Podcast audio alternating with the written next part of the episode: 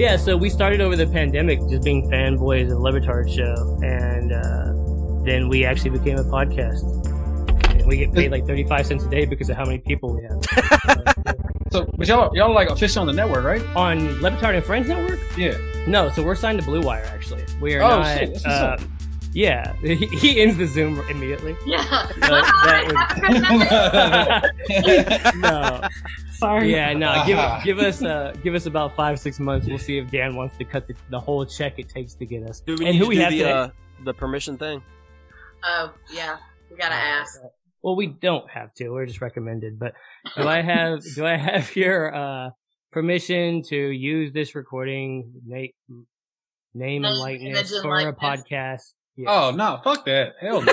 Okay.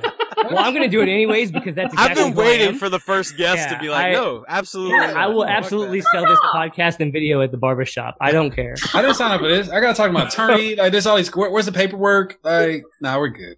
All right, just need your mother's maiden name and last four of your social, and we'll get started. Name of your first pet. So suddenly, there's 2 Cybertrucks now on my credit. I don't know how the fuck that happened. So, all right. Well, welcome to Lauer After Hours. We got what I consider, I think we all do, special guest Master from Bleacher Report, writer and host of Untold Stories. So, Master, welcome to Lauer After Hours. We'll get a round of applause from the team real quick, because that's just what we do around here. Appreciate it, man. Hey, glad to be on here, bro. So, I just want to ask, and obviously, we're a podcast about the show, so we started here. How did you get to know the Le Batard show? How did you build that relationship? And for those of y'all that don't know, I, as a Dallas native, followed you. And I was like, man, if we can get Master. And then out of nowhere, with no clue, a South Beach session comes out while we were talking about doing a podcast. I know it was way before. But so how did that relationship build? Because you gave me my first, like, man, I could have scooped the show. Yeah, nah, because I was actually really down to do it. And then it was just a time where I was like, all of a sudden I was like, damn, I got a couple interviews out there. Like, I need to chill. I need to focus on work. But nah, I've been looking forward to jumping on this. Obviously, talking to somebody else from Dallas. I've known Dan now since I think it was 2016. Yeah, it was 2016. Okay. Bomani linked us up actually. I happened to be down in Miami. I think it was in April. Staying on South Beach, and you know, just want to swing by the studio, say what's up. Me and Dan didn't have too much time to chat. So he ended up inviting me back the next day. Oh, hell yeah. Why not? So I pulled up the next day, and then me and him chopped it up, man. We was talking for like a good hour, 90 minutes, just like really just getting to know where each other's at. And he was just smoking a cigar, just being chill as hell. And like, you know, he's got a very similar perspective that I do in terms of sports media, that we were just naturally able to link up and click in terms of, from our unique perspectives. Got it. So you met with Bomani in Miami. Y'all went out with Dan. No. Bo wasn't there. It was a text. Oh, y'all just linked up. Oh, okay. I reached out to Bo like, hey, you know, you think I pull up Dan's studio? He's like, yeah. So he's like, let me show you. He made it happen, and you know, Bo's the homie. So you know, he was able to make that connection happen, bro. And it's been. I mean, we've been cool ever since, and it's been cool getting to know everybody else. Mike Ryan, the whole team, shipping container, and all that stuff. Like, they cool as hell, bro. So it's love on that side. Oh yeah, no, they are legitimately good people. We've been fortunate enough over the last year to get to know how cool a lot of those people are. Obviously, we're not hanging out with them in Miami yet, but we'll make it happen. So, anyways, you said that you and Dan had a similar perspective on sports media. What is that? I mean, Dan is ahead of the curve. He's been ahead of the curve. And I should say Dan and what Mike does too shouldn't be discredited either, Mike Ryan.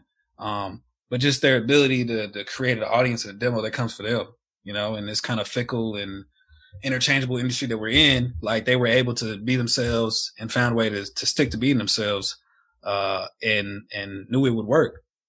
'Cause that kind of identity and personality was really lacking from the game. Everyone's kind of this cookie cutter person, you know what I'm saying? And you still see it in the industry now where everyone's trying to fill a role, you know, instead of just being yourself. And so I admire what they've been able to create. And man, if I'm, you know, at any point in my career able to even, you know, complete half of what they've been able to accomplish, man, I feel like that'd be an incredible career because they've got the recipe. They got the blueprint. So I have a huge, tremendous amount of respect for what they're building. And I like to look at things from that perspective too, because like, I don't know. I feel like a lot of people in this industry are just like, they just want to be in the spot. You know what I'm saying? Well, like I never really wanted to be in the spotlight. You know, I liked sports and thought this could be a way to get the fuck up out of my, you know, provide some level of upward mobility. And so, but because I've had to do a lot of things on my own, because I didn't have the resources, the access, the privilege, you know, my mom and dad ain't athletes. They're not in the media industry. You know what I'm saying? My mom working at TGI Fridays, you know what I'm saying? Busting tables. Shout out to TGI Fridays. Yeah, I'll say shout out to TGI Fridays. You know what I'm saying? It's like, there's a lot of stuff I just had to make. If I wanted to do that, I had to make it happen on my own.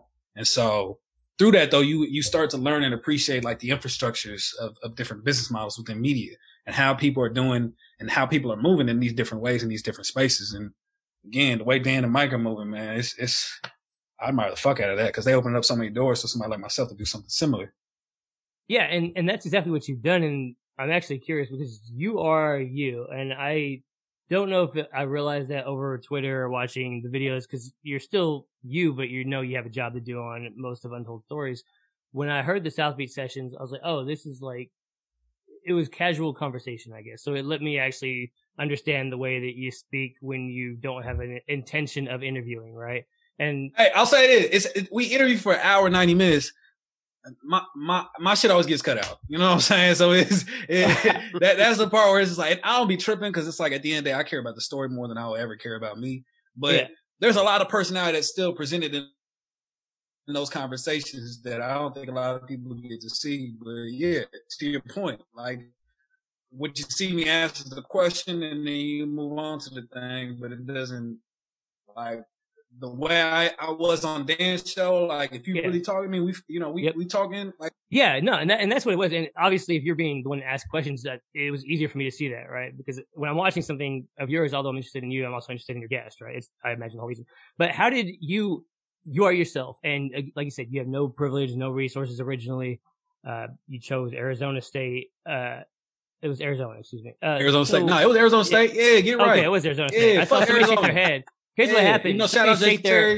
You know, some cool people out there, but you know what I'm saying? It's ASC till we die. Oh, okay. I thought it was, but then I saw two people shake their head, and I was like, well, don't throw me off like that. And I just, honestly, I lost confidence and reneged. That's all I did. Just remember, bro, we over here, we cheating to win, bro. You know what I'm saying? Arizona cheated to lose in basketball. In football this year, where ASU's ranked top 25, we cheating to win, baby. So, how did you get on videos and on vocal, audio, anything? It's much easier to be who you are. How did you start that transition writing? Because I feel like that's a harder place to really translate who you are. Yeah, man. And I couldn't write for shit too. My degree's in broadcast, but my sophomore year, I started realizing like the people like Dan Le Batard that were having the, you know, the opportunities to be themselves and having the personalities, they all came from newspapers. So it made sense for me that there was a pathway.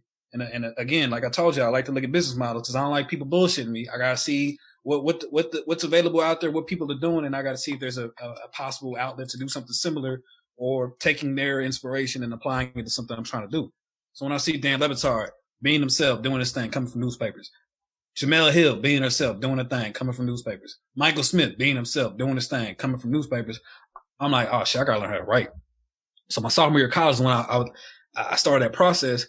And bro, I followed everything by the code. Like it's like a point where like you have to like strip pride, ego, all that shit. You know what I'm saying? And you just have to like, just get down to like, how do you say the letter A? You know what I'm saying? Like, what is 1 + 1? You know what I'm saying? Like you are breaking it down to the bare basics and understanding of print journalism and writing that you're just trying to make sure that you can execute. All right, here's a lead. Here's a nut graph. Here's how I properly cited a quote or a source, all this different stuff that until I felt comfortable in that kind of space and I felt like, all right, cool, I got the basics down, then I'm gonna fuck it up.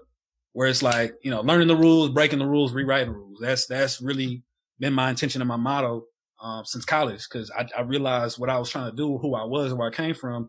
99% of the people in college really could relate to that, especially in the journalism space. So, but I always wanted to make sure that I protected that because I always knew that was my superpower.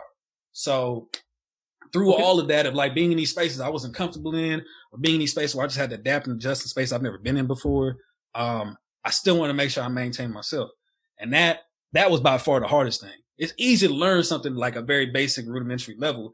It's just harder as you're going along that process to still maintain and appreciate your identity, where you came from. And But I knew at the end of the day, bro, like, no matter what the fuck I wrote or what I was saying or what interview I was doing, like, I wanted to make sure I could come home every night, look myself in the mirror and be like, nah, I fuck with what I did today. I'm fucking with who I am and where I'm going and what I stand for. And I wasn't willing to sacrifice that. You're going to sacrifice a lot of shit when you ain't got nothing in this industry. But that part of it was like, nah, we ain't touching that. No, you're absolutely right. It's very easy when you're put in an uncomfortable situation or a situation you're not used to almost convince yourself that you need to adapt to that situation and blend in, quote unquote. And, yeah, I completely agree. And what you're doing with Untold, I think, is very clear, but I had some follow-ups to everything you just said, but what's going to happen if I keep talking is everybody's going to think that I'm just being me because I'm very self-centered and want to talk forever. So Jeanette has some follow-ups with you. We got some time. I ain't tripping. Yeah, so my question was kind of based around what you just finished talking about, which is being guided by your experiences, your background in order to make it in the industry. Because I know that in that South Beach session, you talked about how certain norms that you like didn't fit in. So it helped you to realize, I got to move on. And I got to imagine that's really hard being so young in the industry because everybody just was like, I want to stay here. Once I make it to X destination, I'm going to stay. And it must have, I don't know how difficult it was for you to wrestle with that of like, yeah, but I don't want to change too much of whom I am in order to be a beat writer or cover this team for this paper.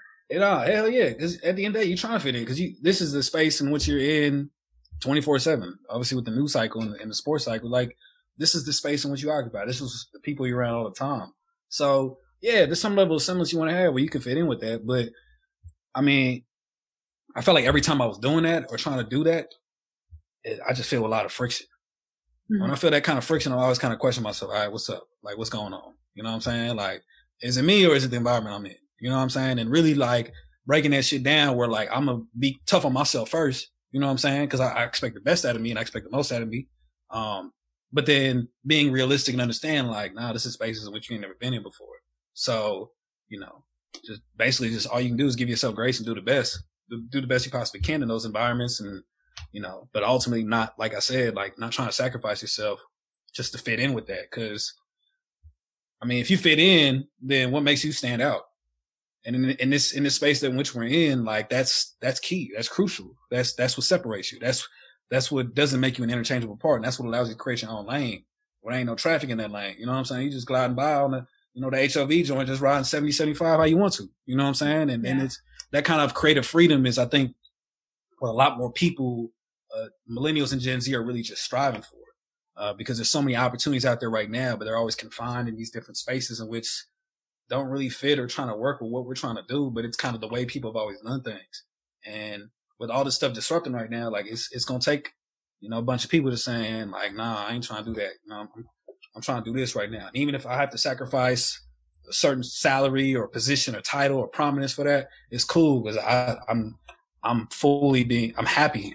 You know what I'm saying? I'm pursuing my happiness here in this space. And there's a great level of fulfillment that I have in this space that I don't think I'll pursue or have in the same, to the same capacity or that same level of fulfillment. So yeah, there was always battles that happened. There was always spaces in which you just knew you wasn't fitting in. And cool part now is I don't have to show them shit. So it's cool. You know what I'm saying? Like I can keep my ass at home. Just, you know, just watch whatever the fuck I want to work out. Like I think that was the coolest part about COVID was, especially when you're in New York, you're always just trying to go. You're just always trying to like, man, you always feel like you're missing out on something or you should be somewhere because you never know, you know, what meeting or what party it is that you're going to link up with somebody and that's just going to change your life. And boom. You know what I'm saying? But that shit became exhausting and tiresome. And it's hard to kind of show up in your best self every single day when you're literally running on E every day. You know what I'm saying? And so that's been the thing that I've appreciated out of COVID is I just been taking a step back, chilling, staying super low key with the shit. You know what I'm saying? I'll pop out every now and then, do my thing, hang out with some homies, check in on people, you know, checking on certain cities that I typically accustomed to going to, you know, saying what's changed, what's going on, what's going on in the culture. And then, you know, dip back in my environment and chill again, you know, jump on my Peloton, you know what I'm saying? Drink some Body Armor, you know, we just chilling, you know, Body Armor ain't pay me to say this, you know what I'm saying? But it's just, that's how we live right now. I also gotta imagine that you threw a lot of people for a loop when you're showing up for an assignment and you're wearing freshly cut jorts. They were like, what is this? Oh, yeah. Who is this guy? Yeah, but I'm from Texas, so this is like, I needed those back then. I don't think I wear those these days, but I did this morning on my run. I did see a homie with some cut up jorts. You know what I'm saying? Like, and I was like, hell yeah. I'm like, I think I'm past that age now. I don't know if I'm gonna do that no more, but I was like, I'm home. It feels good. Two things, Master. Two things. First, I thought you were gonna say you went on a run wearing jorts when you were like, hell no. I was like, oh, hold on. Nah. I was like, I know he didn't tell me he was gonna work out after. You got the one hand on the back, you know what I'm saying? Yeah. The belt, so you just kind of like. I was gonna say that's it, you know? That's called like running away from the cops when you're doing that type of running. Like if you're running in jorts, yeah, like you're. But the other thing is Christy Yamaguchi, man, who's also Chris. He's infamous. He loves jorts, and you just offended our normal point guard and host because he's a jorts guy to the heart. I got nothing against jorts though. Like I got love for jorts. It's just like for me these days, like I'm wearing like board shorts. That, you know, I got to show a little thigh meat now. You know what I'm saying? Things have changed and the cutoffs, styles change. But I can't wear them jorts. You know what I'm saying? They got your whole thing over there, just kind of packed. Like that's too short for me, man. I can't do that, man. It depends. That. There's, you know, obviously there's different styles of jorts. I've got above the knee. You know, my it's all about the material, the type of jean material as well. I like a little stretch in mine. Okay, yeah, okay. There's a whole, I mean, you know, it's a whole universe of clothing, honestly. But I actually host a podcast called Jort Center. Actually, yeah. So I do. Shameless plug. Oh, you just here for the puns, bro? Okay. Shame for I am. Shameless plug. I am. And it's better than this one, to be honest. You got some denim in the back right there, bro. I see you, man. I do. I'm in, somebody asked me if I was in like hiding in the center rack of like a JCPenney or something. Yeah, it was like a men's warehouse back there, bro. What's going on, bro? Basically men's warehouse. It's our walk-in closet. This is the best sound I can get in the house. So, I can tell it's a walk-in closet. Like, you like sounds hardcore there, but yeah, no, we can tell it's a walk-in closet. Hold on. Yeah. Did you just feel the need to tell Master it was a walk-in closet as he actually thought you were just like podcasting? Hey, I realized I over-explained. No, halfway cool. Through I respect the flex. Sometimes you got flex on people, bro. That's how it is, man. Y'all got to walk in closet. Somebody in New York listening right now, bro, they can't even walk in their closet, bro. They're paying $1,200 a month to rent this walk-in closet. Yeah, you feel me? Yeah, bro. The bed right next to you, right there, bro. You come right, dog. They're talking to you. Well, Jeanette, did you finish with your follow-ups? I don't want to jump in and play. We can do a pickup here. No, I've been getting into Untold Stories recently, and I've watched about maybe half of them, and it's great. So I did want to make a suggestion for a guest. So Untold Stories happens in a pool hall. It starts from a pool hall, and then eventually they build to the Papa Shop machine. So when you get Dan to your pool hall, can you please try to get him to recreate the photo from the 2000 People Magazine spread of most eligible bachelors when he was popping a squat on a pool table. You don't have to ask him any questions. Just try to get him to get on the pool table. I ain't never seen this. I was about to say, Master, you're not familiar with this picture, are you? All right, let's look it up right now. Let's do a segment that Dan loves to call "Look It Up on Google." Yeah. Right now. Let's see if I can find it. Yeah. Okay. I mean, it's not hard to find. I'm not gonna treat you like you can't Google. That's not the way. He was at one point considered one of the most eligible bachelors. You didn't know this? Nah, bro. A whole thing. He was one of the most eligible bachelors. Avid river rafter. It's such a funny picture, Master. He's just barefoot, squatting on top of a pool table. Dog, how do you not have a canvas of this on set at Untold? Hey, whoever did the design on this spread, they did him a favor with that big ass box. Covering half his feet, because like you can't really tell unless you're really looking in and zooming in on that left foot. And you're like, "What the hell going on here?" That's a man. It's Miami one of the single most awkward Miami photos I have ever seen. Miami different, dog. That's a Miami shit. I love it, though, man. Like, I mean, shit. What better way to say you're single and ready to mingle than just being barefoot on a pool table? You feel me? I love to imagine like how awkward Dan was the moment they asked him to do that. Jeanette, go ahead, I'm sorry. Being a bachelor in the year 2000 was a lot different than 2021. Okay, oh, it was just a completely now different. You just open up Bumble, like shit. Everybody's single. You know what I'm saying? Like it's, you know, like it's you could find somebody single across the street. They on Tinder. You know, so it's just it's a whole different game. There, then it probably held a lot more weight, which is why it's so interesting now. Like, do lists really matter now? Because every fucking person got a list now. You know what I'm saying? Like, is it do certain things which carried weight at one point in these kind of spaces? Like now, you can just jump on social media and it's like, okay, someone's got a list, top 10 list today, top 10 list tomorrow. Like, who cares? I thought you meant the pool table when you said it used to carry a lot more weight. I thought you meant they don't make them like they used to with Dan on top of that thing. No way, one of my Untold Story pool tables could carry Dan. Yeah. Oh man. Hey. That wasn't what I was saying, but I'll take that. You know, I did say that. There are a few lists that matter. I feel like on Twitter, one that will always matter is if you do like top 5 rappers or top 5. I don't give a fuck about your top 5 rappers though. No, you don't. I'm like not yours. The world. I mean, yeah, partly. Well, no, you personally don't give a fuck about mine either. No, I don't care about anybody's. Like, I really don't. Like there are very few people in which I care about your top 5. Like, it's just.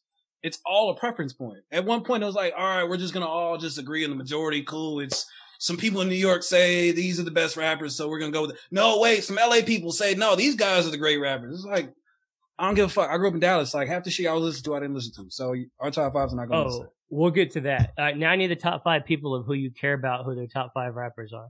Top 5. No, I'm just. Dylon.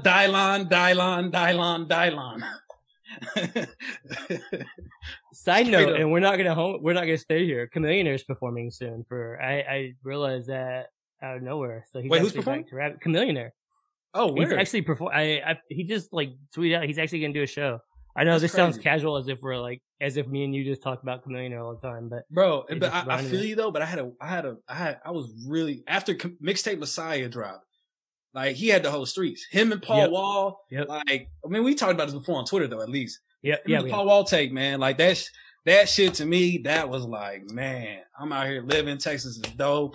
Like, these guys are making great music. Life is good. You know, like, so Chamillionaire, I always fuck with them heavy. I try to go back and listen to everything except for that Paul Wall Chamillionaire tape. His shit's aged poorly, bro. Oh, yeah, yeah. Oh, no, it's aged there's poorly. Some bad stuff. Well, he did the whole, like, I'm not going to cuss. Some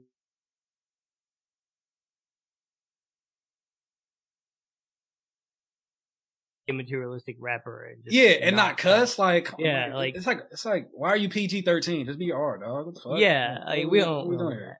So anyways, before I keep going too far in, Pam, you had the speaking of Texas, my fellow Texan, what do you have for Master? Oh, where's she from? Indeed, I'm from Beaumont. Oh, Beaumont. Okay. You're from Kendrick Perkins' hood. Okay. I am. In fact, Baytown. Yeah. I don't live there anymore, but that is home, and I go back a lot. I was back at the end of July. So my first question is about Texas. What's your go-to Whataburger order? Man, it depends on time of day. So, you know what I'm saying? I got to get the patty melt. Like that's go to patty melt. Though I will say this, people was not talking about they spicy chicken sandwich. That shit is hidden. I've had to go back and forth in terms of like how I'm spending my nights now, because sometimes I'm feeling spicy chicken, sometimes I'm feeling the patty melt. But the patty melt, if you trying out Whataburger for the first time, get that patty melt. You know what I'm saying? Get whatever sweet tea's the drink that I always get. Every now and then I'm feeling a shake. You know what I'm saying? We'll see how it goes. But that's the go to. But the breakfast. Honey butter chicken biscuit. I can't go wrong. Yes. Yeah, that's fine. I get a honey butter chicken biscuit. I get the combo with the orange juice, but then I end up being like a real fat kid when I'm ordering breakfast at Whataburger. So I'm gonna get a taquito too. You know what I'm saying? I gotta get a bacon, egg, and cheese taquito. Because it's just with the spicy ketchup, that combination, and I don't do eggs and ketchup like that. That's not my thing. But that spicy ketchup with the taquitos, man, that's so good. So good. Oh, so good. Thank you. What a great question. I love Whataburger. Thanks. I can't believe how much I disagree with my fellow Texans. I think you've got to go like just the bacon cheeseburger and let them experience how much better the burger is. But I no need to get into the basics because Chris, bro, that patty melt, man, with the Texas toast, bro, and the caramelized onions, man, and that little sauce that we put on it. I don't know what it is. I keep trying to buy it, but we don't have ATBs up here. But whatever that sauce is, bro, man, that's the and especially after a long night, bro, you crank one of them joints, bro, you good in the morning, good. Well, if after a long night, if I crank out Whataburger, I was already set to not be good in the morning because so that's that not means, all you're cranking out. Yeah, yeah. And if it's like a long night or whatever, that means like at 2 a.m. I'm pulling up at whatever. But shout out to Whataburger for always staying 24/7 because straight up. They'll always be there for us. Them and Jack in the Box, which I haven't done in a long time, but I haven't done in a long time either. Yeah. But back in the day, the junior jumbo jack, man, they used to hold it down, bro. And again, that's the place in which I learned you can never be unhappy ordering an Oreo milkshake.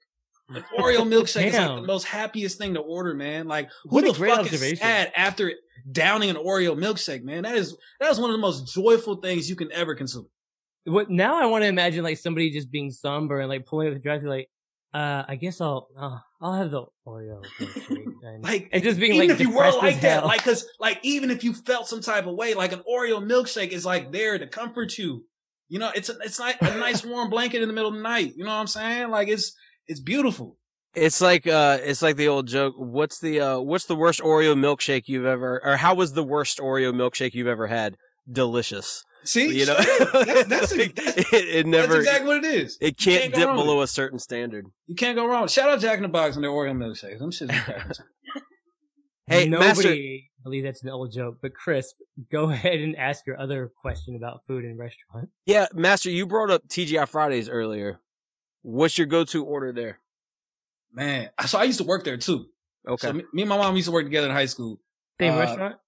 TGI Fridays in the airport. No, I said the same like physical location. Yeah, we used to work together. Yeah, we used to close down. Okay. Nights. I used to make sure I held it down, helped her mop and stuff like that. So awesome. You know, yeah, it was good times. It was love.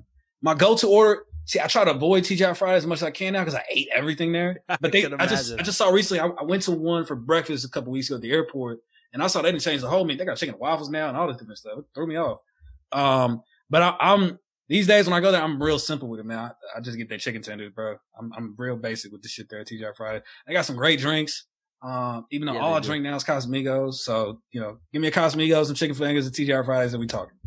Those chain restaurants, their mixed drinks are dangerous. Oh, they're so dangerous, bro. So dangerous. Oh, like it's insane, man. Like the part of it too is like there's so much sugar and alcohol. Like the alcohol thing's like a given, but like the sugar aspect of this stuff, that's when you have 3 or 4 of them joints. You're like, God damn, bro, my head hurting, bro.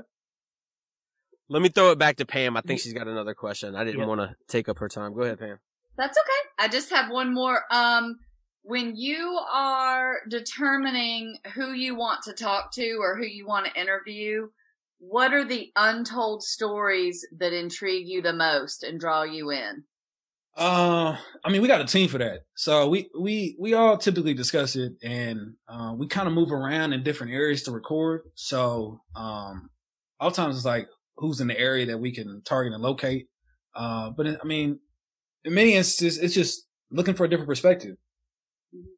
I think the way we approached it early on was like, it's a startup show, you know, we're not going to be able to get the top name like people. I mean, we could possibly, but like, why waste our time with them? And also like, you know, no disrespect to them. Like, I'm not really trying to talk to most of them because they're all like so broadcast trained and they're just a shell of themselves that their publicists or PR people want. It's like, if you ain't going to be yourself, like, don't come talk to me. Like that was really kind of mentality. Like I want people who can be themselves, be authentic because, you know, I wanted the audience to have an authentic experience because so much of these interviews now are so fake, so phony. It's just, you know, it brings off a false perception that, you know, you're doing for the you know, whatever the case is, whatever you're trying to promote. But like, you know, ultimately there's a 12-year-old kid watching this, you know what I'm saying? And, you know, like being able to share your successes, your failures, your mistakes, the fun times, the good times, the bad times, the wide range of emotions. Like you can't come in here just always trying to sell a product. Like you just gotta be yourself and share your successes, share your failures.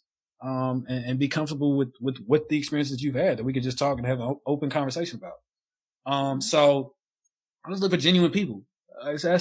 That's really it. Like, it's just, you know, and there are a lot of them. That's the thing. It's just, you know, the certain ones that we kind of continue to see being rotated in terms of athletes and stuff like that. Like they're oftentimes kind of pushing that spotlight, you know, or want to be in that spotlight to be the face, to be the voice, whatever it is. And all respect to them. They play a role too. You know what I'm saying? And I completely respect that role. But again, like I was saying, I'm not trying to be an interchangeable part in this world. I'm trying to drive my own lane, being on the HOV lane or toll road, just driving 75. You feel me? So I can't do that over there. So that's kind of mentality and perspective it comes from. You driving the HOV lane by yourself? Hey man, you snitching? No. Are you a cop? Are you a cop? You snitching, dog? You snitching down, bro. Y'all just, I ain't got a car, bro. I'm Ubering everywhere right now, bro. That's how low key I am right now in Dallas, bro. Cause I came from New York to Dallas. Obviously I didn't have a car in New York. So when I got to Dallas, I'm like, nobody's wearing masks. I don't want to see nobody. I don't give a fuck about nobody right now. I'm chilling at the crib. And I just, I'm still chilling at the crib because motherfuckers out here still wilding. So, you know, it's that perspective. I don't have a car right now, so I'm not doing that. Okay. That's all good. For the record, if there's a police officer watching this, I do not do that. Okay. Well, if you ever need an HOV lane ride, dude, just give me a shout on Twitter. I'll come scoop you up, and we'll fucking hit the HOV together, bro. All right, man, let's make it happen. No, I do this. Not on Sundays, because Flynn gets pissed when he has to start his car on Sundays. If you make me walk out of my house on a Sunday, I'll fucking delete your number and block you. I don't leave my house on Sundays. Bro, it's football season, bro. Don't hit me up on a Sunday, bro. Like, I acted like Bastard was actually going to want to hang out with me on a Sunday. I'm smoking hookah. I'm chilling at the crib, and I'm watching football from sun up to sundown. Hookah Doncic. Hookah Doncic. Love that handle. That's a great handle. Absolutely love it. So, Nate, you had a follow-up to something he was saying in there, and then I got to get back to Powell, who I'm obsessed with how targeted Powell is on this follow-up from 10 minutes ago. But go ahead, Jeanette. Yeah, so on the topic of the Untold Stories, that's what your whole... When you had Santana Moss on... I could not believe what he was talking about with his ankle, like what he did to play in that one game. And it's like, he can't be the only one, but he's the only guy willing to share that story. You know, so that in and of itself is like, you know, what you're saying is correct. There's other more polished guys that they're not going to give you that story because it's like, oh, how does that make me look that I, you know, snuck in Henny and I did this thing or, you know, whatever. And he's going to just be like, no, this is what it takes to be in the league. This is what it takes to win a game, to gain the favor of your owner. And that was wild to me. And those are the guys I love talking to because it's like you said, like it's just genuine people. They don't care. They're not here to be polished. You know what I'm saying? And I think I relate to that because that's the level in which I speak on. Like I'm not trying to be the most polished person. You know what I'm saying? Like I'm here trying to be genuinely all things with me. Like, you know, so, like from head to toe. So it's those kind of people. And Santana, shout out to him, like just real genuine dude. He's always been like that. You know, I feel like there's certain cities that kind of breed very genuine people. South Florida's among them. You know, I think Texas is among them too. You know, DC, DMV area, obviously down to, you know, Newport Beach, Newport News area. You know what I'm saying? Like, I think there's some real genuine people in that area as well. It's just like, you just start to find these little pockets of people that like, okay, cool. I appreciate the community, which, you know, how you guys talk, how you guys move, you know what I'm saying? How you guys do your thing. And there's certain places that just kind of have a code that ends up, you know, you can see them still carrying that code despite the fact of whatever success, acclaim success that they have. And Santana obviously clearly falls along that line. So he spoke and was real genuine about it. And I think you've seen other people be more genuine about their experiences as well. Just trying to make it in the league. No, I completely agree. And there's a lot of cities outside of like the major ones you mentioned and like the Midwest that are very the same, like very honest, truthful people in the Midwest in certain pockets. And I do think it is geographical. And I'd say if you go the polar opposite of like the most not and most fraudulent people, you'd end up in Los Angeles. So speaking of Los Angeles, we have Powell here. And he had a follow up. Hey, there's some genuine people in LA too, man. They're like, yo, I am not a fraud. No, as genuine as they come. Again, that setup was just for Powell.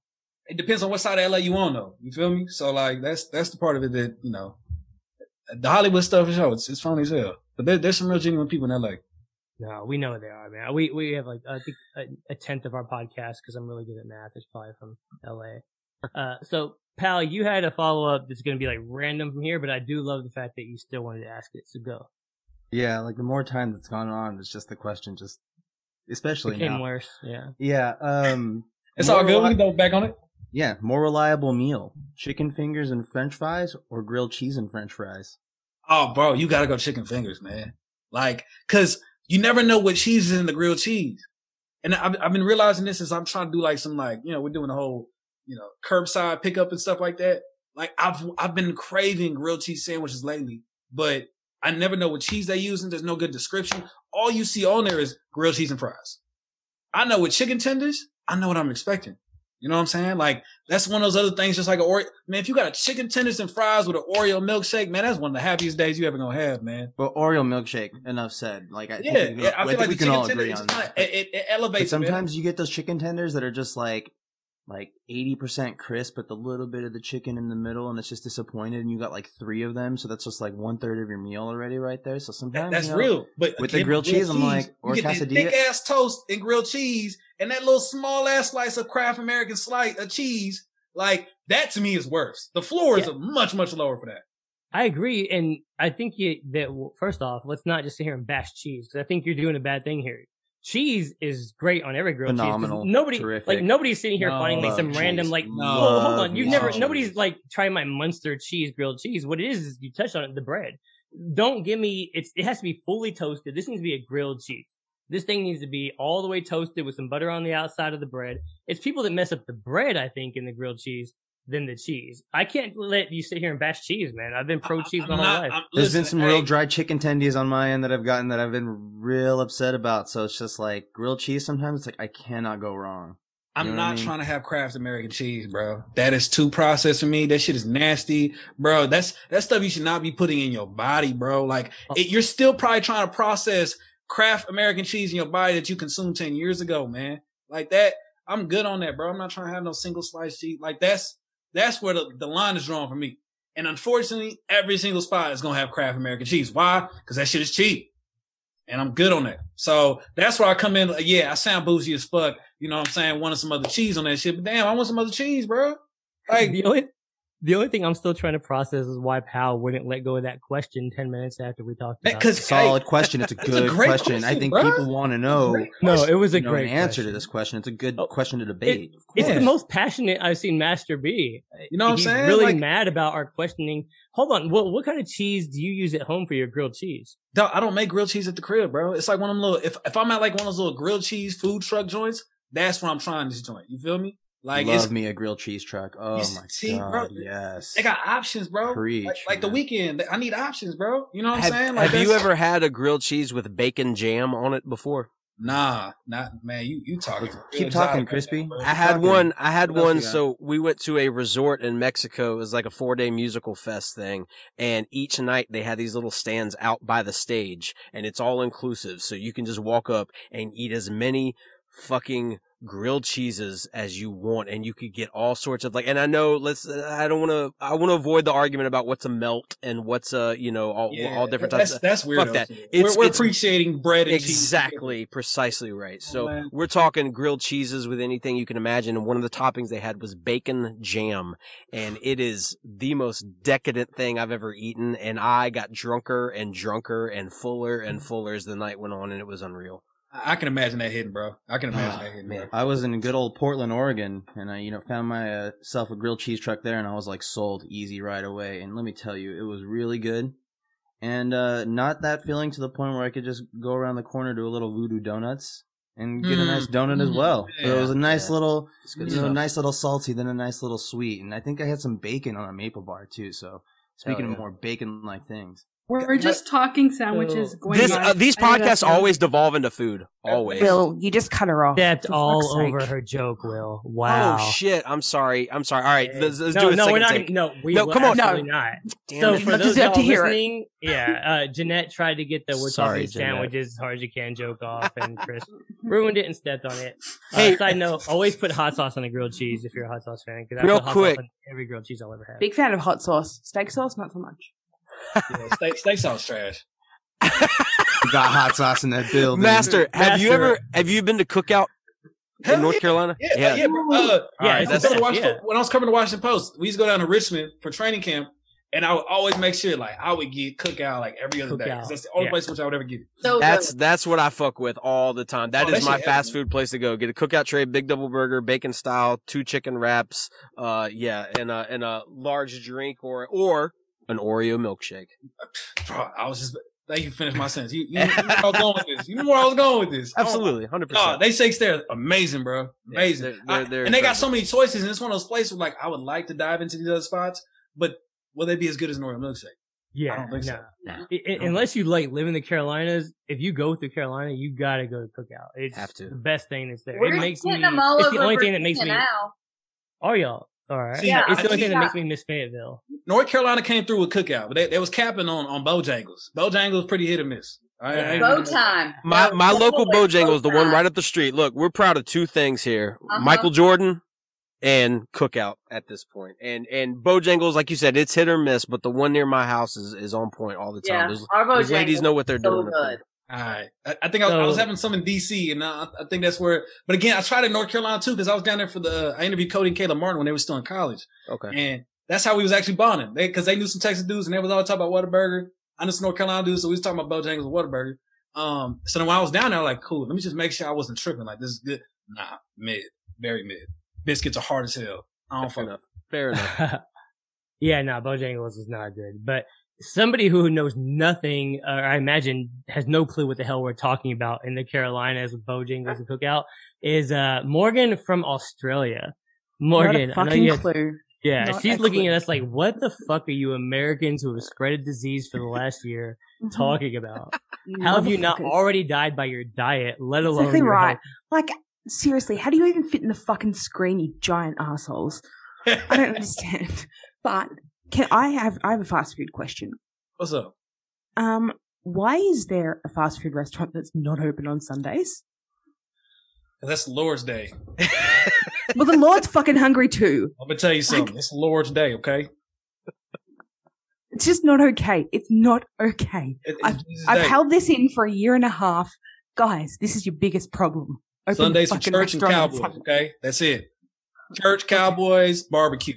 That's it. Dallas Cowboys? Dallas Cowboys. That's it. That's all that matters.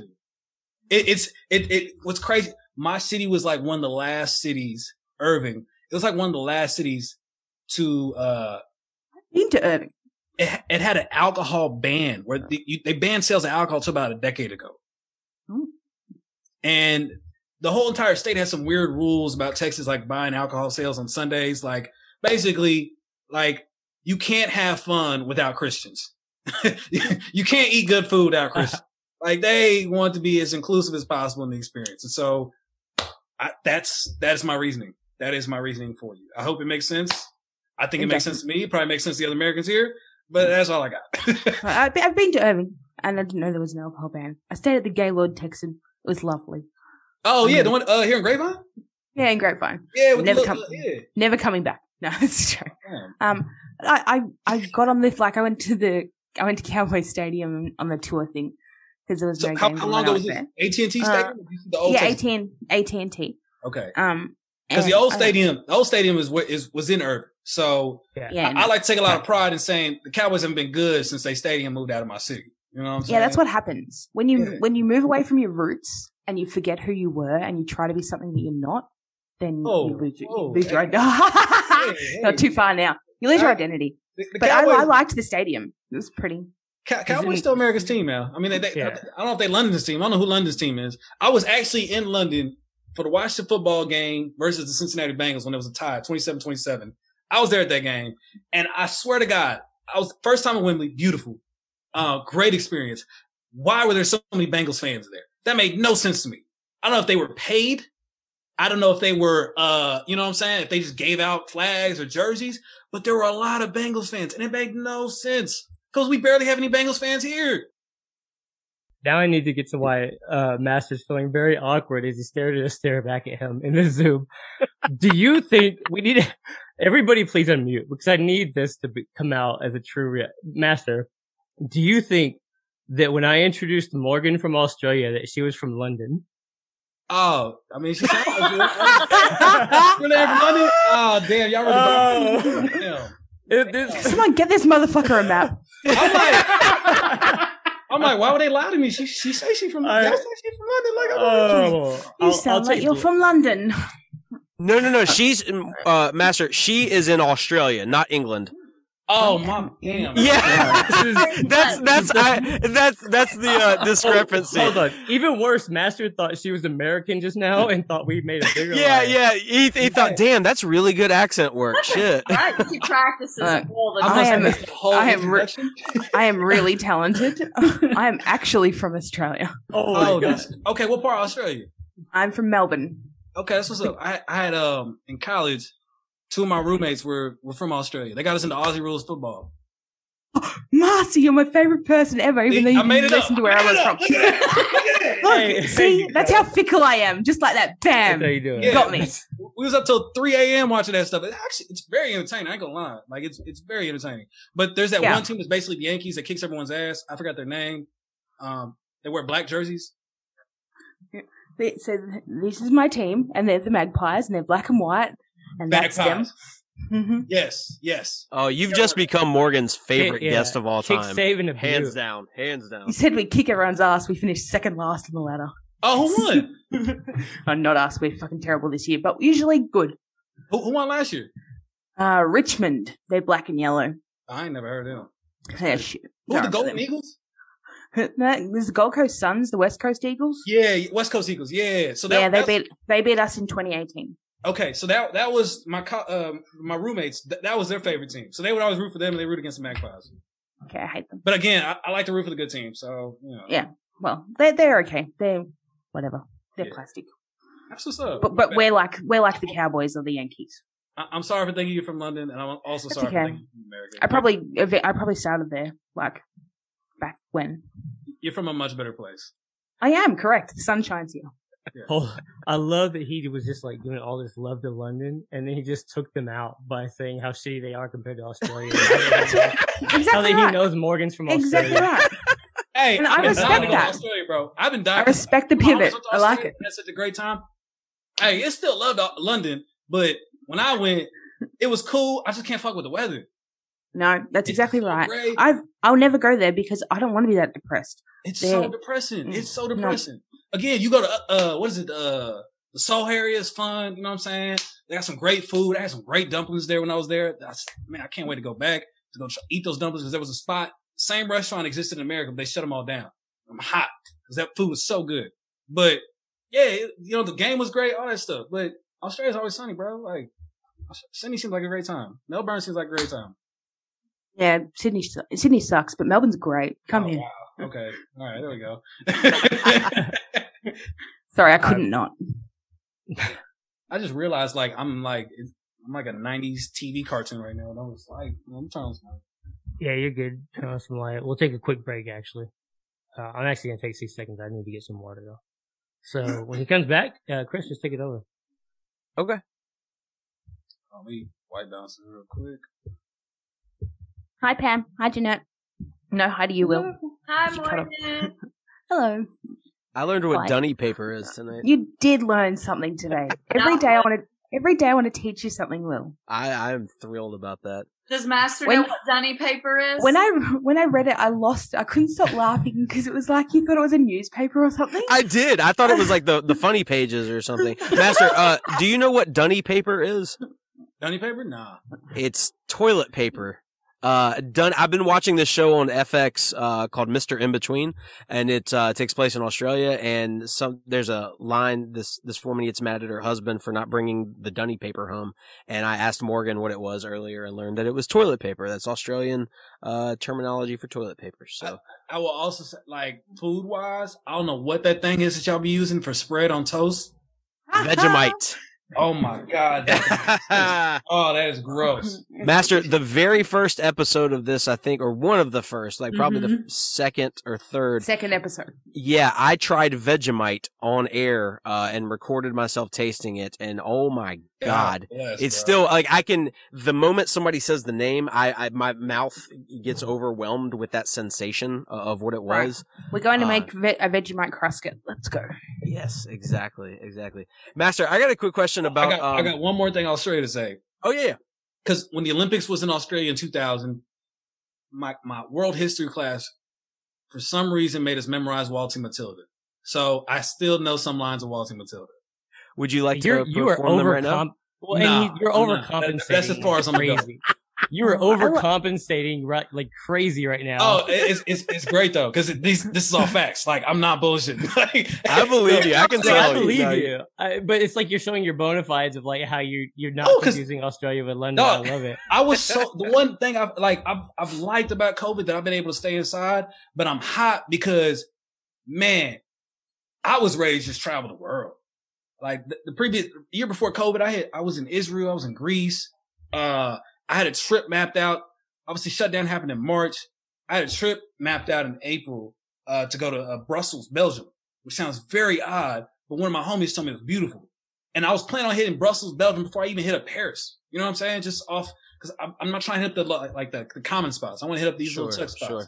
So I was gonna go to Brussels, Amsterdam, and then hit up to a coastline of Italy. I forget where it was supposed to be at.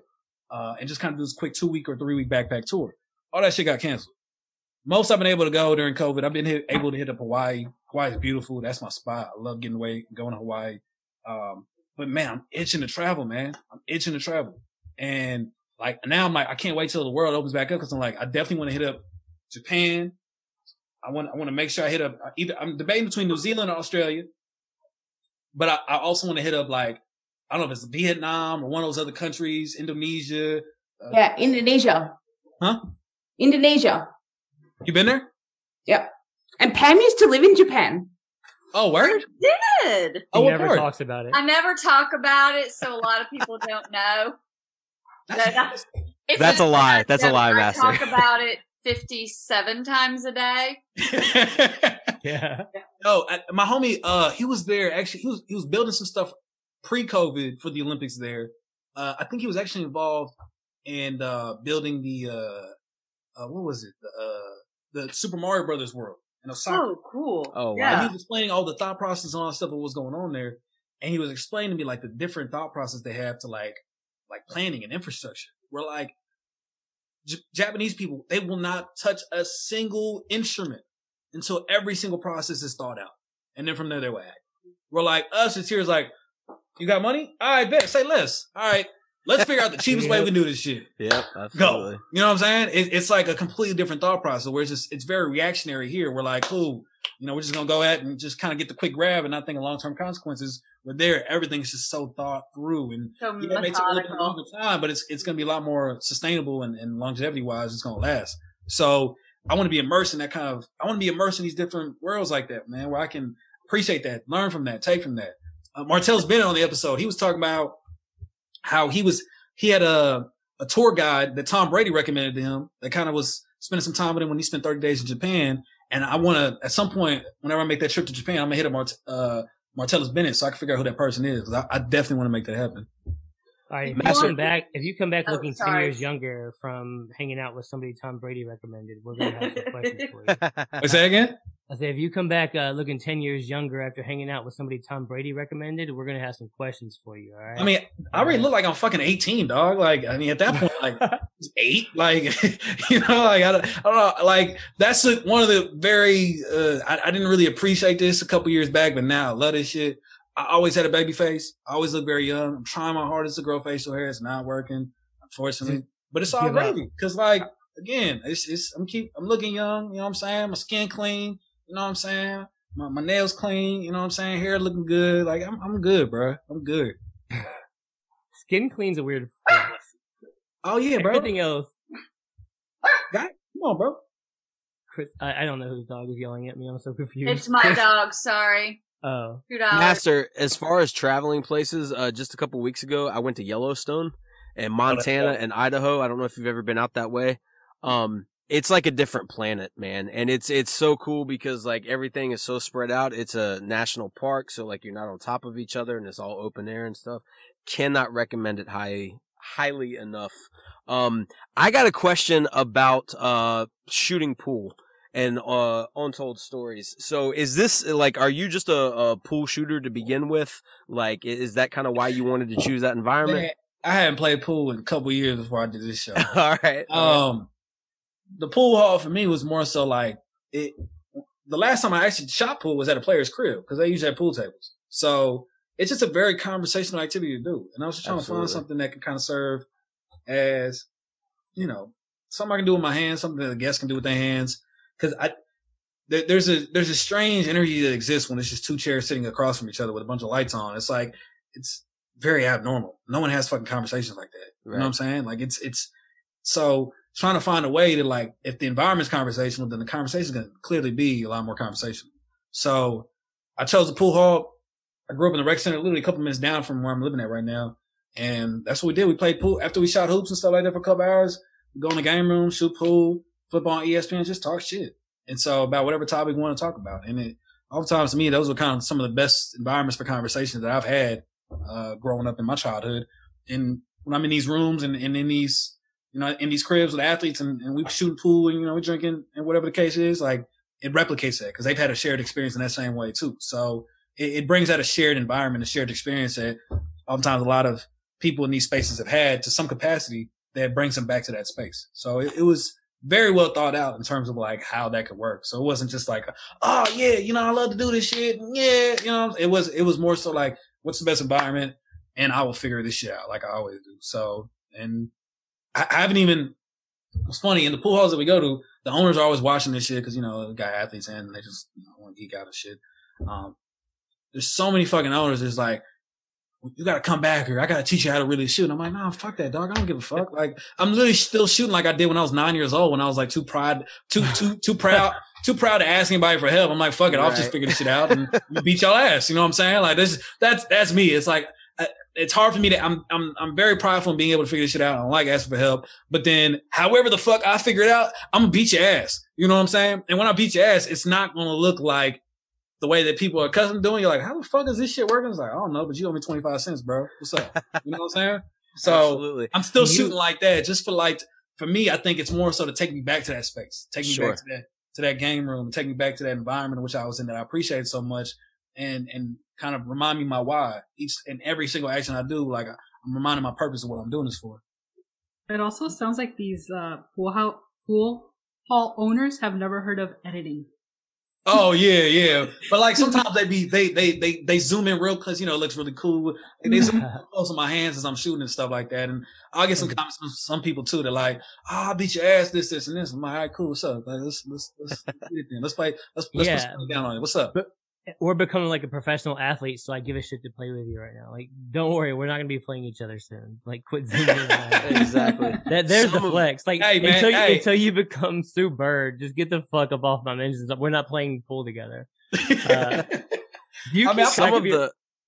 of the best conversations I have ever had have been around a pool table. I grew up when my dad got one when I was like 12, 13 years old. And then some of my best friends that I'm still friends with to this day, I made by inviting them over to my house and shooting pool. So I love that as a concept for an interview because you're absolutely right. The unnatural, chair across from a chair thing is just, you get the canned answers, you get the media polished, scripted shit all like far too often. If you have something, an activity for them to do, they let down their guard. So it's a brilliant thing that you've got going on there. Appreciate it, little psychological warfare thing. If you ever want to deploy this, my dad used to whoop mine and my friends' asses at pool. Like every time we thought we were going to win, finally we're going to beat this old man, he would come back and run the table and just and annihilate us. But exactly. If we ever got to the 8 ball before him, he would very calmly, he wouldn't look at the table. He'd just pick up his stick and he'd go put it on the wall. and he'd start heading for the door. And it would fuck us up every single time. It never failed. So if you ever want to use that just against your friends, I'm sure you don't want to like, you know, kind of, you know, show up your interview subject or anything. Oh, no. But if we ever playing for money, I'm definitely pulling it. Just do that. Just go ahead and just walk in and make sure you get it on back on the rack or back in the stand before they take their shot. And that's just my last little bit of parting advice for you. Well, hold on. I know you don't want to show up your guests, but do you keep track of your record? Do you know your win-loss record? I forget what my record is. Like, I'm not going to front. The first season, I'll start off with, like, I was ass, bro. I was playing terrible. I think more so I was nervous because, like, I'm like, I don't care how this pool thing works. Like, make sure I get the conversation. Yeah. And I was kind of very robot. Again, like it's going back to the robot-y thing where it's like, all right, I got to learn the rules for like this space that we're creating and I can break them from there. So as it kept going on though, now lately, oh man, my pool game nice, bro. I forgot which episode it was recently that we shot. I don't know if it's aired yet or it hasn't, but there was one, bro, where I was like, we had to pause for a quick minute because I was hitting about 3 or 4 balls in a row, and other person like, oh damn, okay, like, and I'm like, yeah, that's right. Where before they're like, man, this is the person y'all brought out. I'm just like, man, I'm just here to do an interview, bro. You know what I'm saying? Now, you know what I'm saying? The interview's nice, you know what I'm saying? The pool shooting's getting better, you know, like there's a different level of confidence now when I'm stepping at that pool table. Yeah, I imagine like playing pool is like a stressful, like not stressful, but you have to just be chill. That's why a lot of people, I think it's like the one thing we can all agree that most people actually are better at when they drink, opposed to other things that we think we're better at when we drink. Because, and I'm not saying get drunk and play pool and think you're great, but you're relaxed, not focusing. I imagine your first year on a job where you know you're interviewing big guests is not the easiest position to be in, to just be like, let me relax and not worry about the situation I'm in. But yeah, I think in this one, like, I mean, I've been in locker room, so it's like I'm accustomed to talking to athletes and big or small, you know what I'm saying? This was just different because it had my name on it, you know, and that's where it was like a completely different level of pressure because, you know, I've been setting myself up to be in this position where I could, you know, I've been wanting to host a show, you know, so like again, I told you I was looking up to Dan Le Batard, to Jemele Hill, to Michael Smith, like this is my shot, you know what I'm saying? This is what I worked up for. This was the pathway which was mapped out in front of me that I took, and here I am. So what you gonna do with it? And it's never for me just like that's enough. Like I'm like, nah, I gotta body this because what's the point of getting here if I'm just gonna put up 2 points? You know what I'm saying? No, I'm trying to drop 40 every night. So that's just kind of been the perspective, and that's kind of where it was, where I knew I could get at the bare minimum the question part right because I knew I had the instincts for that. In terms of like, you know, the charisma, the conversational aspect, you know what I'm saying, all that other stuff. Playing pool, all this stuff, you know, moving around, looking casual, like that part just took time. And I was cool with that. As long as I had the question part, because I feel like you could have a good interview, you could tell a good story, people gonna come back, they're gonna rock with you. They're gonna see the growth and they'll be seeing the evolution. I think that's been the cool part about the season so far, is just people like, yo, this has been the best season yet. And as you've seen like other people trying to duplicate the show, you know what I'm saying? There's a clear distinction in terms of what we got going on and how more developed it is in comparison to where these other people are at. And you know what I'm saying? No disrespect to them in any kind of way, but it's like we've been doing this for a couple of years now. We've been the source for a lot of these people's inspiration, and so naturally, like we're gonna look more refined. And I'm proud of the team. I'm proud of everybody involved with it. Just continue elevating the bar and continue raising the bar, because that's been the expectation that goes from the jump. No, and yeah, I think what you've done has been very clear about not being concerned with, I guess, what's expected. And I think it's probably why the show found you. I know you were out there and you were asking Bo. I don't think if a normal John Doe in sports media who just happened to know Bo texts Bo to ask me Dan Le Batard, Bo's going to, yeah, I'll make this happen. I think that's a reflection of who you are, more than a reflection. As much as we love Bo and Dan around here, I think that's more of a reflection of who you are. Jeanette had a question for you, and I have a question that I don't know if you're going to answer or not. Because I know it's been an hour, so if you gotta go, you gotta go. We'll do these two, and I'm sure Eric has the most amazing question you'll ever be asked. But Jeanette, go ahead first, because I'm not sure I'm gonna get an answer from mine. Mm-hmm. So I noticed that you are really into crypto. So can hell you, yeah! Now we're talking. Can you tell us where does this come from? What do you want to make us aware about it for those of us that are not in crypto? The floor is yours. Yeah, I appreciate you for asking this question. It has been an obsession of mine since COVID hit, because once sports stopped, I'm like, oh, this shit is very fickle. You know what I'm saying? And for me, it was like, I don't know when sports is going to come back or how COVID is going to play out, but obviously we're going to be here for a minute. So my whole thing was, I mean, I've always told and believe this, like before I ever knew journalism or I wanted to be a journalist or I wanted to be a host, I'm a hustler. You know what I'm saying? So I'm always going to hustle and try and figure out what I can do. And so naturally I was kind of already moving in this transition of like, you know, trying to invest more, this and that, but now being still, like this provided the opportunity for me to do so, as it did for a lot of people. And so, yeah, I got a big homie of mine, who was, you know, talking about this, and like, cause I was like, man, I should buy some houses right now. The house market look good. Let me flip a couple of house stuff. He's like, nah, like you should look into crypto. And I'm like, what the fuck is this? And I knew what Bitcoin was. And I knew part of what cryptocurrency was because Nipsey Hussle would always post it on his IG. But I would always look at that shit. I'm like, I don't know what the fuck that shit is. That's some rich people shit. Like, do your thing, bro. Like, handle that. But then kind of understanding it now is it's the financial world runs the world. Right. You know what I'm saying? Like it's everything that we do in terms of finance, currency. Like it is the true foundation and basic elementary. Like it is the bare bones of our existence in terms of how the global economy operates.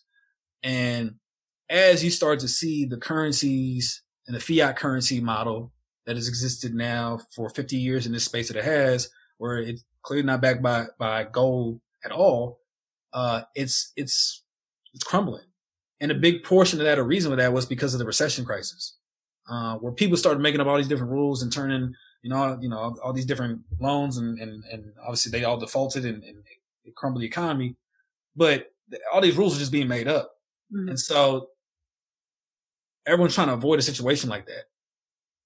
And to me, I feel like blockchain, I wouldn't say crypto, but I would say blockchain is the technology that is going to disrupt the financial world and ultimately replace and change the way we look at currency. It already is very digital as it is. Like, I don't know how many times you guys carry cash these days. You know what I'm saying? It's all very digital in the space, but blockchain now is like a very, it's hard to penetrate the creation of what a blockchain technology and how a blockchain operates. And I'm still learning a lot of it. Like I'm watching like the SEC commissioner chairman, Gary Gensler. He has like a series of lectures that he did at MIT in fall 2018 where he explains money and blockchain and explains like in the very bare basics of it, how all this stuff works. But it's not impossible to hack it, but it's like the odds of you trying to hack is like 1 divided by 10 to like the 60th power. You know, it's very, very, very challenging to try and break and hack into a blockchain system network. And so these possibilities allow for, CBDC, central bank digital currencies, and ultimately we'll be to the space where we will have like a digital dollar or digital yuan in China, et cetera, et cetera. And that whole network in which things have operated on, it's all going to be replaced into something that is more faster for us to move. Example here.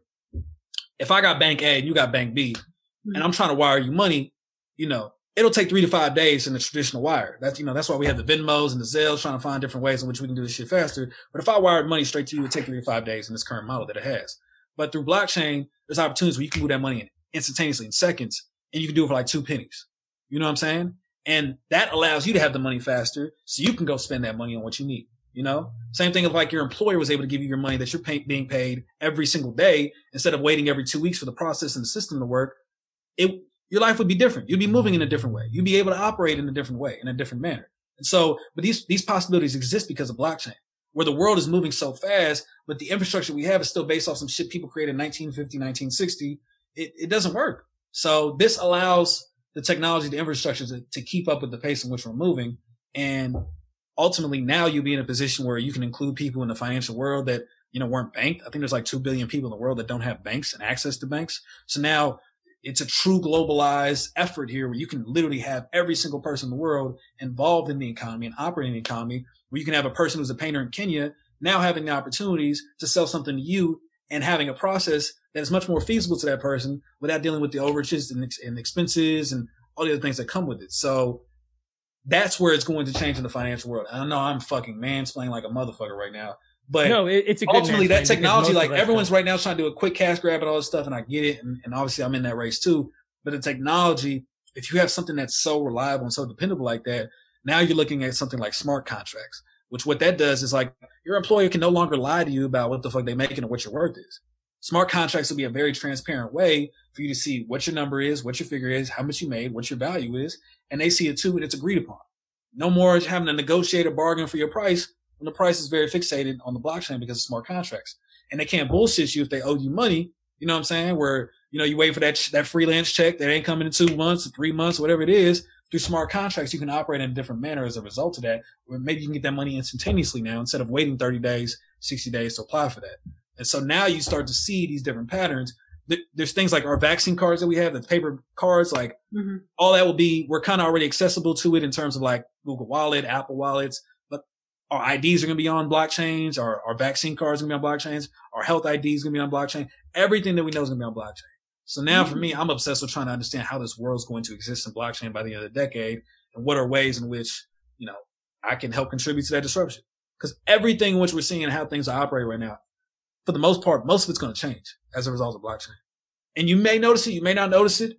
In some areas, you will notice it in others, though. But I believe in this technology wholeheartedly, and I'm trying to figure out ways in the financial world and the media world to incorporate this technology as it continues to become from an early adopter to early majority stage of adaptation. I nerded the fuck out to that shit. I would tell you that. No, we love it. That was great. And it's crazy because I make fun of sports nerds, but like, yo, when it comes to this money, I'm a nerd. I'm trying to figure it out. I have way more questions, but Morgan. No, you go, because mine doesn't relate to this. You go. Yeah, but you're in another continent. Ask your question. You're below a meter high, so you go. So, all right, two things. One, can we have you back to just explain, like, legitimately, if we had like a pod of you explaining just cryptocurrency, because I'm curious to actually understand it, and I don't, and I'm somebody that, like, I'm genuinely dumb. I would love that. Okay, so we can make that happen. Okay, sure. And I'm dead serious because, and the other thing is the one, and I just thought of this as you were talking, so this is probably an ignorant question. When you explain the way blockchain versus crypto, and I don't know if it seems like they have similarities, but they may be different. The one thing I thought of was still the people data thing, right? Like the reason that 3 to 5 days is the bank thing is they need to make sure this person has the funds regardless of who they are, regardless of their age. And so as long as it was there, they'll give it. And there's always a risk with immediate money transaction. And that risk, I'm sure, comes with insurance companies on the other side that are also making a bunch of money. But what I'm saying is, are they taking the data and kind of getting rid of that risk by selling the data in exchange for the risk? So you raise up a great question. The thing about why it takes so long, none of these banks trust each other. And in the meantime, that 3 to 5 days, by the time they take your money out, bro, they flipping that shit real quick on the market real quick to make some money off that shit. Then they're going to give it to Bank of America. Bank of America going to do what it do too, and they're going to give it to me. You know what I'm saying? So that's the thing is that they, and on top of that, they charge you $50 for that. You know? So it's, they make money every single step of the way. And that's what it is. Other part of this too is that the system that creates that to connect all these different banks is a network called Swift. And Swift is like an old archaic telephone system. You know what I'm saying? The thing about Swift too is Swift doesn't have liquidity. So Swift is like a media, it's a median, a mediary in between these different banks that allows them to communicate with one another, but it doesn't have any liquidity. So it can't say, yeah, they got the money. We're good here. We got the assets. We can just shift that over really smoothly. But with cryptocurrency and some of these blockchain technologies that exist and networks that exist, there are bridge currencies that exist. I'm huge into XRP. And XRP serves as a bridge currency that allows you to be like, okay, they have the liquidity. We can move it on their ledger and it will literally transfer from one account to another in seconds for 2 pennies. I have two things. First off, did you say liquidity instead of liquidity? I know that's not the that's the liquidity. Point. Yeah. Oh, okay. I thought you said I'm sorry. You're thinking of milkshakes, the Oreo milkshakes. Yes. Second thing the only thing that can make this more awkward is I'm going to let everybody else host here for 5 seconds while I go take care of a baby. Oh, can you bring him back? Professional pod. I will not bring him back. We'll shut him down. Aww. But because I need to ask this question to Master, and it will not be more than a minute. So please don't leave, Master. And I know this is the worst way to do a professional podcast, but thank you. That's all good. We don't do a professional podcast, so it's okay. So I'm in charge now. Thank God. Ooh. He's gone. Other ladies. Hi. Yeah. Oh, what's up? Right. Yeah. So we need financial advice because we have Ivy Park addictions, and we need to stop buying shit. Yeah. No, but in the meantime, or get sponsored. Oh yeah, we need Adidas to sponsor us. In the meantime, digital wallet. So unlike my iPhone, I have a digital wallet, like everyone does, and it has my vaccination card in it. Why do you guys not have vaccination cards in your Apple wallets? Because again, we don't think about shit; we just do shit, and that's how archaic our system is. It's that old, where people are gonna just go to paper and not realize, you know, all stuff technologically speaking. Like we can do a similar system. It's just y'all are better prepared for this stuff. Clearly, as it shows with the COVID. Way that you guys handle COVID, the way that you guys continue to handle COVID, we don't think about things. We're all about our civil liberties, and anytime the government interferes in something, it's tyranny. So There it is right there. Everyone, no one steal my identity. There I am, COVID-19 vaccination. No. I think it's also because it's not like on the federal level, so I think that has something to do with it, because in California we do have that one, because my son ended up losing his card and we just went to the state of California. Oh, California has digital cards? And they sent him a QR code and it has this whole thing and it's like, save this, a screenshot of this, and you're good. You have to go somewhere? Like, I can access this digital certificate anytime I want. Get a new phone, it's there. Digital certificate. Yeah, like, I don't have some stupid piece of paper. It's because we're a day ahead, isn't it? That's why. We're living in the future, Morgan. It's what it is. We're living in the future. We're a day ahead. It really is. And I think at some point, I think New York is at that space now where they're able to do with Apple Wallets. And I saw there was another app that's like able to do that stuff now too. But like you said, I think you brought up a great point that it is on the states. And I live in Texas, so. It is okay though, because there's only 7 of us that have been vaccinated here, so it's easy to organize. Because what I've read is that in the state of California, once you have you've gotten your vaccine and that information, the agency that vaccinated you, they submit it directly to the state, so it's in the database that you received it. So even if you go to like your doctor's office and you don't present it or whatever, there's still a record of that. You just have to put in, as always, it's like your name, your social, and the phone number or something like that you registered with, and it'll give you the QR code, and right there it says, hey, this person, this is where they got their 2 shots, these are the days, these are the vaccines. So if you haven't got it, guys, go and get it. So get it. Get your QR code. Put it in your phone. It makes sense. It's just, I was so hot because I've never really had to use my vaccine card because, again, Texas does not care. But the one time I actually had a chance to use it, I forgot the shit. When I was going to Hawaii, like, you can bypass taking a COVID test if you were vaccinated at the time. And I was like, hell yeah, get to finally use this thing. Perfect. Forgot to pack that shit. And I was scrambling to get like a last minute COVID test to make sure I was good on that for the flight, because I thought the whole time I had it with me, but I didn't. And again, if it was on my phone, this would be an issue, but it's not. Yeah, I went to. This is your weekly reminder to get vaccinated. Oh, you brought the baby. My sister and I went to a Dodger game, and we had it in our wallets because we're like, they're going to ask us. They never asked us. They were just like, make sure you wear your mask. They don't give a damn. It's like, make sure you're paying money. They're here for your money. Make sure you buy a lot of hot dogs and a lot of merch. That's all we want. I will say this. I went to a Mavs game this past season. Actually, I went to a couple Mavs games. Shout out to Mavs. And their attendants were super strict. Like, I literally dropped my mask just to take a sip real quick of a drink, and I was just holding the drink out, like getting prepared to drink another sip. And the person came up to me and was like, could you put your mask up in between sips? And I'm like, okay, cool.